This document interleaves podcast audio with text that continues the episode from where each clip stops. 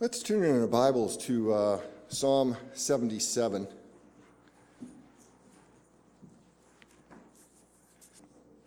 Psalm 77, 1 to 12. I cried out to God for help. I cried out to God to hear me. When I was in distress, I sought the Lord. At night, I stretched out untiring hands, and my soul refused to be comforted. I remembered you, O God, and I groaned. I mused, and my spirit grew faint. You kept my eyes from closing. I was too troubled to speak.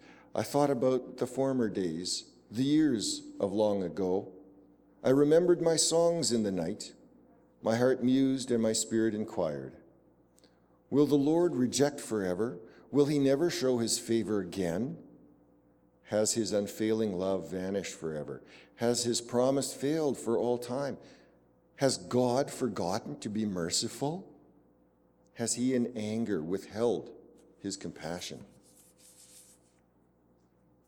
Then I thought, to this I will appeal. The years of the right hand of the Most High. I will remember the deeds of the Lord. Yes, I will remember your miracles of long ago.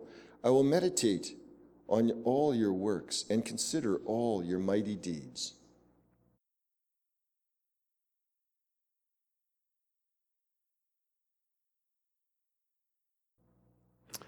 I would like to take you to uh, the book of Ruth for uh, go back to the Old Testament for uh, about six weeks or so to and that know, culminate with Thanksgiving. Um, that's my plan, Lord willing. Um, while I was, while we were on holidays, um, people keep asking me about when my surgery, my heart surgery, is going to happen, and I keep saying I don't know. And I wasn't about to phone the doctor and wreck my holidays, so um, I waited till my holidays. Ah, I started playing hockey again this week, by the way. What's the worst that can happen? What's the best that can happen? You know, like you just. Mm, so anyway, um, we'll just see how it goes. Anyway, so my plan is to is to do this to to work through this this um, walking tall when life beats you down thing, and and to finish this up on Thanksgiving. But I did phone the doctor's office, and they did say that um, uh, the surgeon's gone till the middle of September. So right now they're talking end of September, middle of October. I don't know. So um, that's that's my timeline, and that's um, for the rest. I don't know. So that's all I can tell you. All right, let's get into the book of Ruth. Just going to read. The first five verses there. And we're going to talk about life coming unglued. And if there's life going to come unglued, it certainly happened here in the book of Ruth. Ruth chapter 1, verse 1. In the days when the judges ruled, or judges judged, there was a famine in the land, and a man from Bethlehem in Judah, together with his wife and two sons, went to live for a while in the country of Moab. The man's name was Elimelech, his wife named Naomi, and the wives or the names of his two sons were Mahlon and Kilion.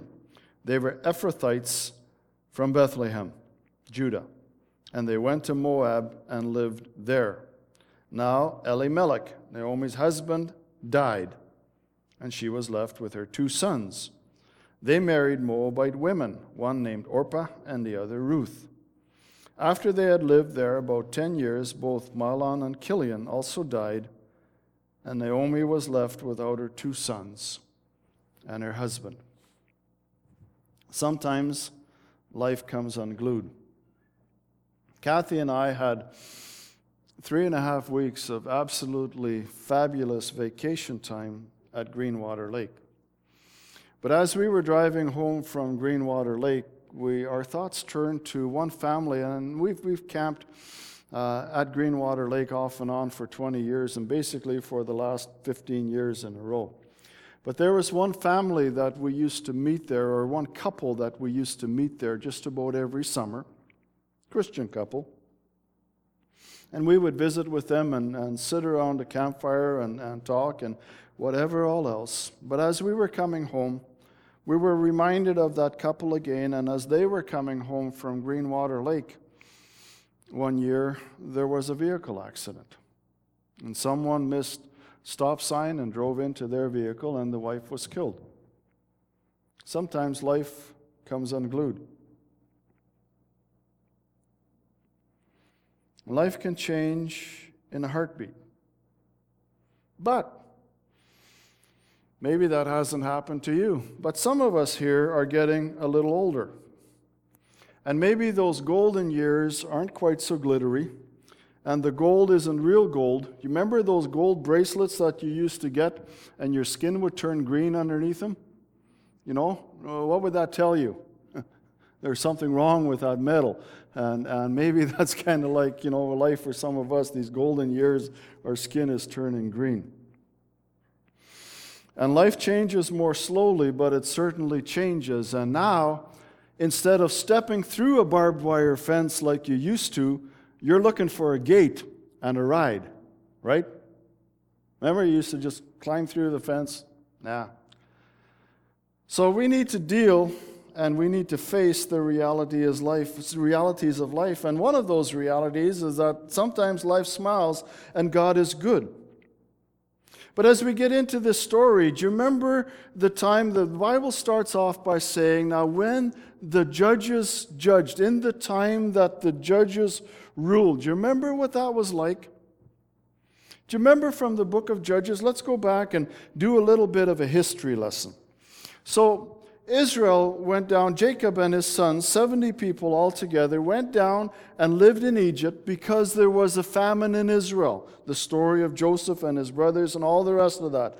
That group grew into one and a half to two and a half million people, and God sent Moses to take them out of Egypt and to lead them back to the land that he had promised way back to give to Abraham. And so they came out of there. They went through the Red Sea. They went into the wilderness and had that big hiccup there because some people decided they sent out 12 spies. Remember the story? 12 men went to spy out Canaan, 10 were bad and 2 were good. And so the 10 spies came back and said, No, this is not, we're not going to do this. And the people said, No way, we need to go back to Egypt. And so God said, as a result of that, you're going to wander in this desert till every single one over the age of 20 has died. And I think there was, I forget how many, I figured it out one time, something like 500 funerals a day. Um, if you would have been an undertaker, you would have had a really good business till all those people died. And so then they finally came into the promised land under Joshua. And they went through this period of time called the conquest. And they won most of the land. But go back with me to Judges chapter 2, and we'll find out what life was like. So Joshua dies, chapter 2 and verse 8 in the book of Judges, right ahead of Ruth.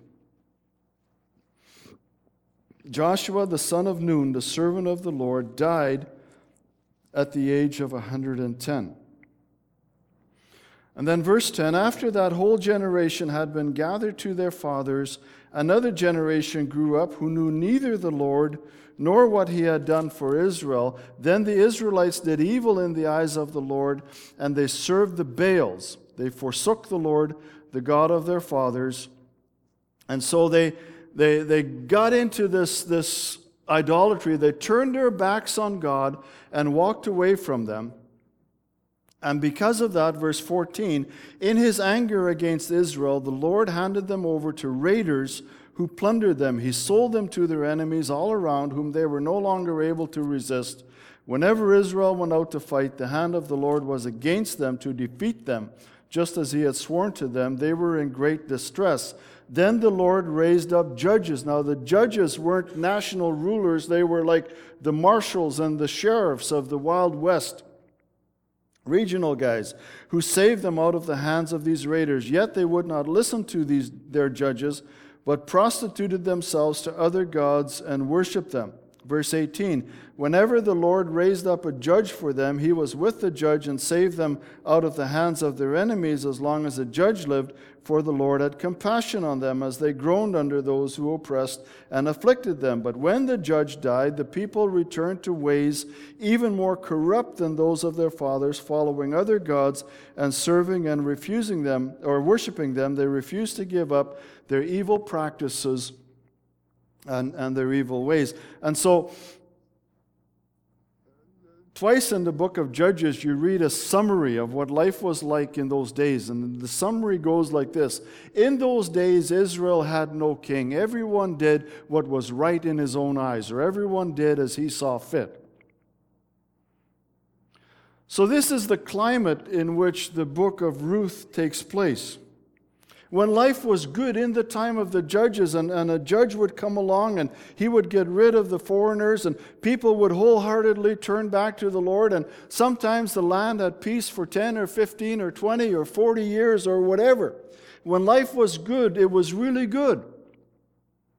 But there were also times that life got really ugly. And sometimes life is good for us too.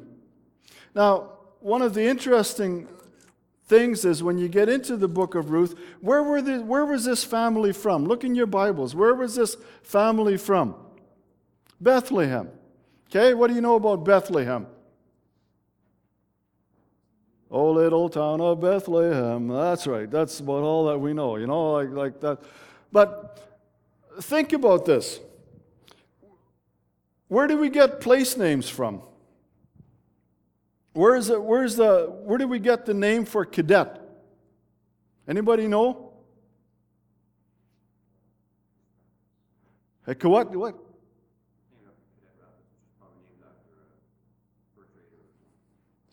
Right. Hey, Codette Rapids. And, and, but the, the, the name of the guys, and the name goes from, from a fur trader from way back, but his name was actually Cadotte, C A D O T T E. Cadotte. But when the town name went to get registered, somehow it got misspelled and it became Codette. So there you go. Uh, that's where we got the name of Codette. Uh, where did we get the name? Uh, let, let, me think now. Uh, I, I looked this up. Love. Pardon me? A gentleman. He was the first CPR conductor on, on the railway. Okay, his name was Love. What about the name Choiceland? I think Codette used to be called, or, or Love, at one time they were talking about naming it Nipawin Flats, but that, or was it Codette? No, maybe it was Codette they were going to name that. Anyway, Choiceland was, was named that because of the choice country in which it was there. Weirdale is named after who? I just look, I look, every time I go by Weird, Weirdale, I think of Weird Ale. You know, it's the name of the funny beer. Um, but you know who, who, who Weirdale is named after?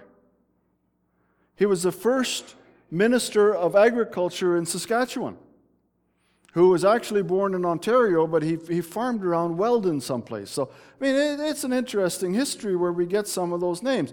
What about the name Bethlehem? Where did we get it? Well, the name, the word Beth or Beit in, in, in Hebrew means house. Beth Shemesh, house of the sun. Um, so, and, and Lechem, uh, which is the last little part of, or, or Lechem, actually, it's, it's supposed to be the emphasis is on the first syllable when it's got two E's on it. So Beth Lechem. Um, lechem means food or bread. So the word Bethlehem means house of food or house of bread. What does that tell you? It was probably what? A farming place.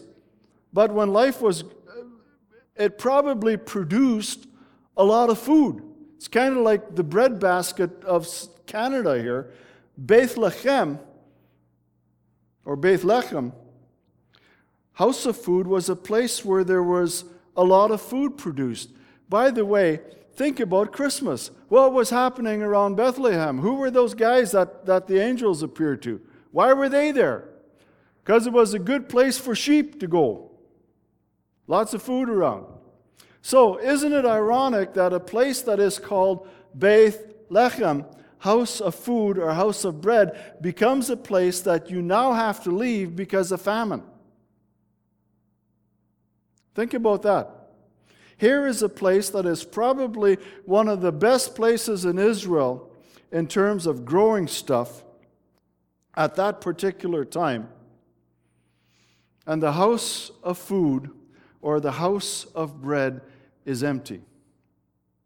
What's going on? It was in the time that the judges judged. And when you look at my life and you look at our lives here, I just had a pretty fantastic summer. And I don't know what the rest of you are thinking, but I, am driving around here. I'm, I'm a city kid, but even to a city kid, crops look pretty good, don't they? For those of you that have been farming, it's looking pretty good. I know they're not in the bin yet. The economy is relatively healthy. My health is generally okay. Our bills are paid, plus we have more than we need. Kathy painted the back door of our house. You should come see it. It looks really good. It's some kind of like Kathy is like Gertrude's jacket there. Is that the right color? Yeah, pretty much the right color. Yeah, but you got to go through the back alley to see it. So, you know, life relatively smiles for us. And, and, and maybe for you, life is going pretty fair right now. But sometimes life comes unglued. And there was a famine in the land, and so they chose to go to Moab. Moab was on the other side of the river. If you can picture a map of Israel, remember the Jordan River runs from the Sea of Galilee all the way down to the Dead Sea. Now, if you can picture this map, okay, you've got the land of Israel over here, you've got the Jordan River coming straight down the middle, and on the bottom, by the top part of the Red Sea, is this place called Moab. It's on the other side of the river. What's the problem here?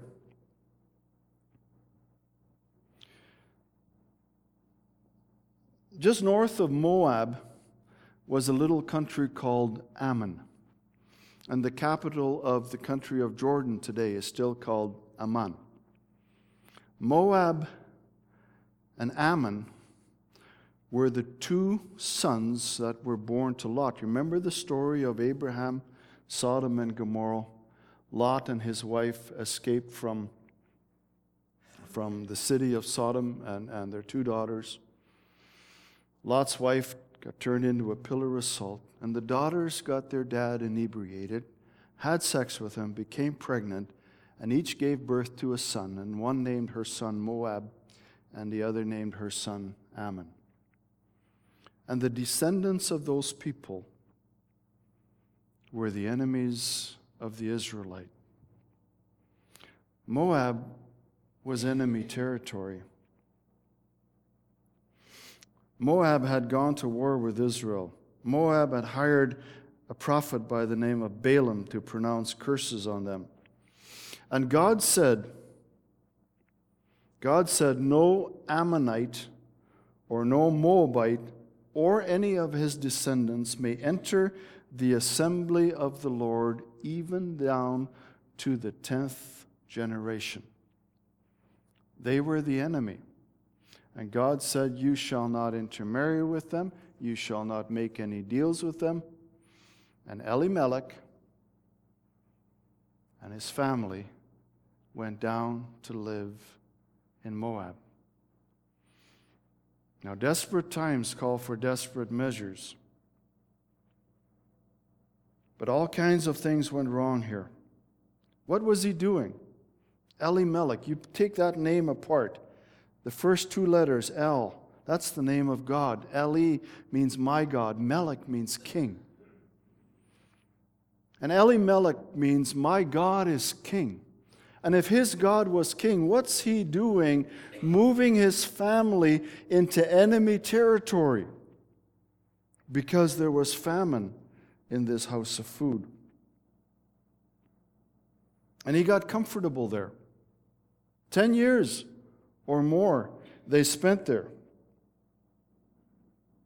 So, why does life become unglued? Sometimes we make bad decisions. Some situations can be salvaged, but you can't unring a bell. Sometimes we make bad decisions and we pay the price for them. I don't know if you've been watching the news the last couple of days or not, but there's an, a video got posted on the internet. You may have seen it. But this guy goes on the internet, and at, at, first he posts this video, and at first his face is blurred out, and he talks about how he was depressed and he was out of work and everything. And so he decided to go out drinking one night with a bunch of his friends and went from bar to bar and got horribly drunk and then decided to drive home. And he killed, he went the wrong way down a street or down a road and killed somebody. And he said, I, I made a bad decision and I killed someone. Now, there's all kinds of kerfuffle on the news right now about whether or not, you know, this is genuine or whether the guy is trying to just, just get out of a bad deal or whatever all else. But the reality is, he can't unring that bell. He made a bad decision. And sometimes we make a bad decision and life comes unglued for us. It happens. Sometimes others make bad decisions. The man who lost his wife in that auto accident through no fault of his own, his life changed in a heartbeat. Sometimes other people make bad decisions, and it's a collective thing. There was famine in the land. Why was there famine in the land of Israel? Because the people of Elimelech's day made bad decisions. And God took and, and took that country and took that culture and says, I have a lesson to teach of you. Now, Elimelech, even if he was following the Lord with all his heart, because there were, excuse me, others who made bad decisions around him, he was affected by it. Sometimes others make bad decisions. But of all the places in the world, Saskatchewan should understand the principles and laws of sowing and reaping, and we cannot, as a country and as a culture, continue to turn our backs on God and turn away from Him and expect not to reap the results. And the reality is that the bad decisions I make affect others around me, and bad decisions that other people make affect me. And bad choices made, by my country or my culture, regardless of my own adherence to God's principles, will result in collective discipline. It wasn't probably Elimelech's own particular fault that there was famine in the land, but there was. Why does life unglued? Well, there is this thing called the second law of thermodynamics. Have you heard of that? Means that everything tends to run down or break down or whatever all else.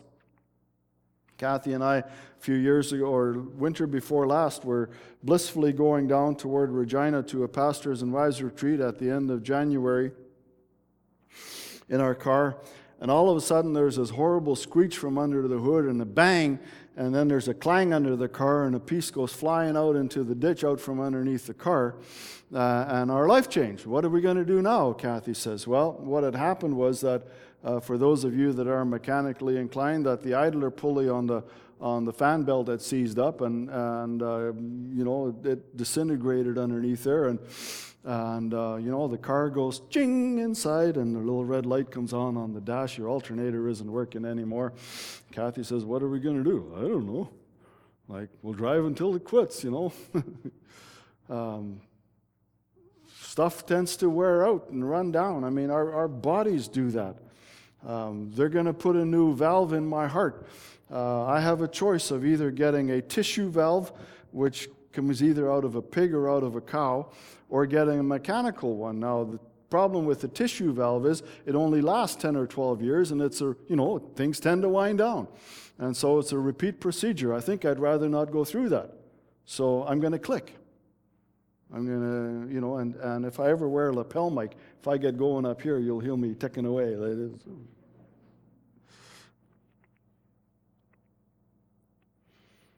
There is also the curse of sin.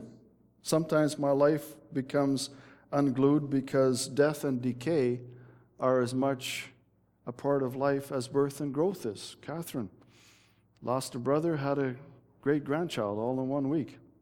You know, it happens. Or another reason life comes unglued is the sovereignty of God. And, and Brian and Bev, I was thinking about this as, as you were talking about Bethany. I can't explain this. Psalm 139, verses 14 to 16 says, I praise you because I am fearfully and wonderfully made. Your works are wonderful. I know that full well. My frame was not hidden from you when I was made in the secret place. And when God made Bethany, He put her together like He did. When God made our youngest daughter, He put her together like He did. And there's something there's something wrong there, and some of you know exactly what I'm talking about with your, within your own families. But Scripture says, When I was woven together in the depths of the earth, your eyes saw my unformed body. All the days ordained for me were written in your book before one of them came to be. And God makes choices and decisions that I can neither justify nor explain. But that's what makes God God. I can't explain why God makes some kids one way and other kids another way. I can't explain why God put me in Canada and gave me a full and rich life. Instead of in Syria, where someone explodes chemical weapons over my head. I saw a news report about Syria this week. There's a place in Tripoli. Tripoli is the second largest city in the country of Lebanon, which is right next door to Syria. And in Tripoli, there's a place called Syria Street. And on each side of the street live two different types of Muslims. And they hate each other. And when you see those streets, the buildings are all pockmarked with bullet strikes. And the people have tarps hanging in their windows so that the snipers on the other side of the street can't see them and shoot them inside their own homes. I can't explain why I'm fat and healthy and affluent in Canada instead of sitting in one of those apartment buildings over there or someplace living in abject poverty in the slums in India or some other part of the world. Don't know.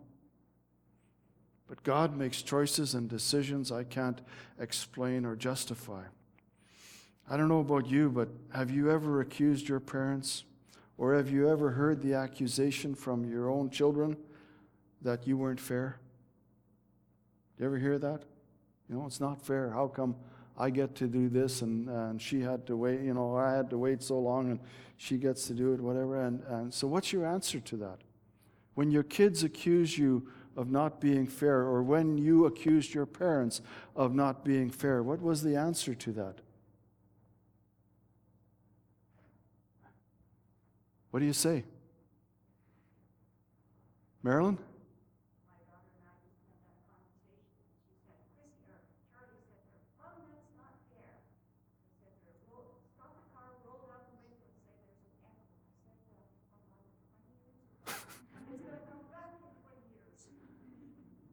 So, how did she deal with it? My answer to that is life isn't fair, get used to it. Um, I can't explain it. But there's this thing called the sovereignty of God. And God makes decisions and takes actions that I can't explain or justify, but I know that when my life comes unglued, there is still someone who is in control of absolutely everything. I have a heavenly Father. The Bible says that all the days ordained for me were written in your book before one of them came to be. And if He is my heavenly Father, and if I can trust Him, I need to be okay with that. Don't I?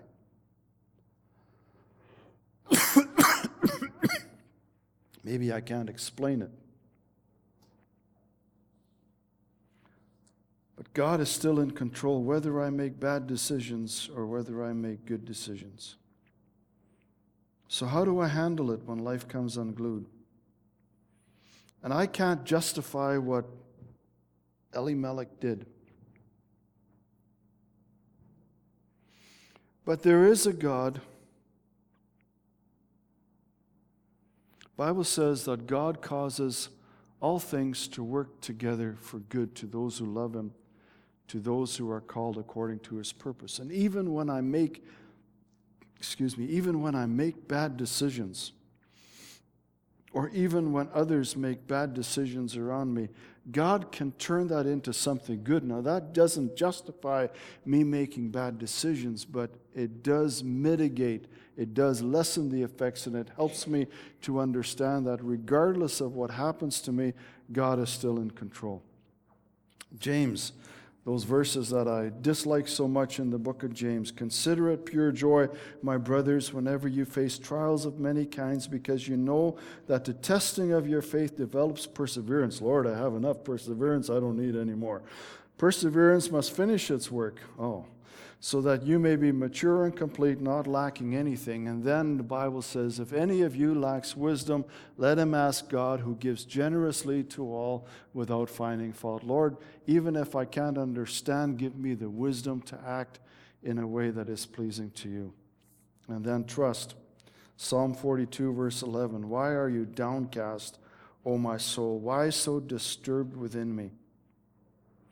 Put your hope in God, for I will yet praise him, my Savior and my God. Someone has said that if you come to the, if you ever get to the end of your rope, you tie a knot and you hang on like crazy. And you know what? At this point in time, I'm not facing